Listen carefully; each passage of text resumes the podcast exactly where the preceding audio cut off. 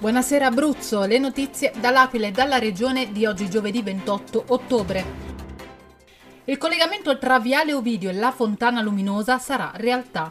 Presentato stamattina il progetto che prevede la riapertura di Viale Ovidio, lì dove attualmente ci sono i giardinetti nei pressi del Circolo Tennis e Piazza Battaglione Alpini.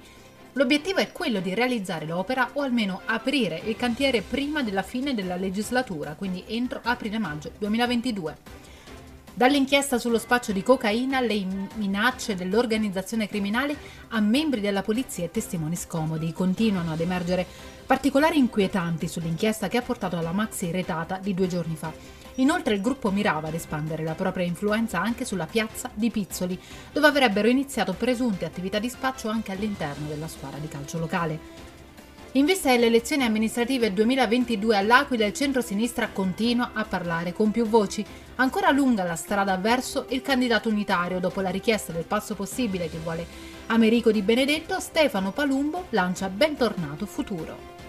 Cominceranno a breve gli interventi di adattamento di spazi, ambienti e aule nelle scuole al fine di garantire le misure necessarie a tutelare studenti e personale dal rischio di contagio. Gli interventi sono finanziati dal Ministero dell'Istruzione. Uno sguardo al meteo con le previsioni di Meteo Aquilano.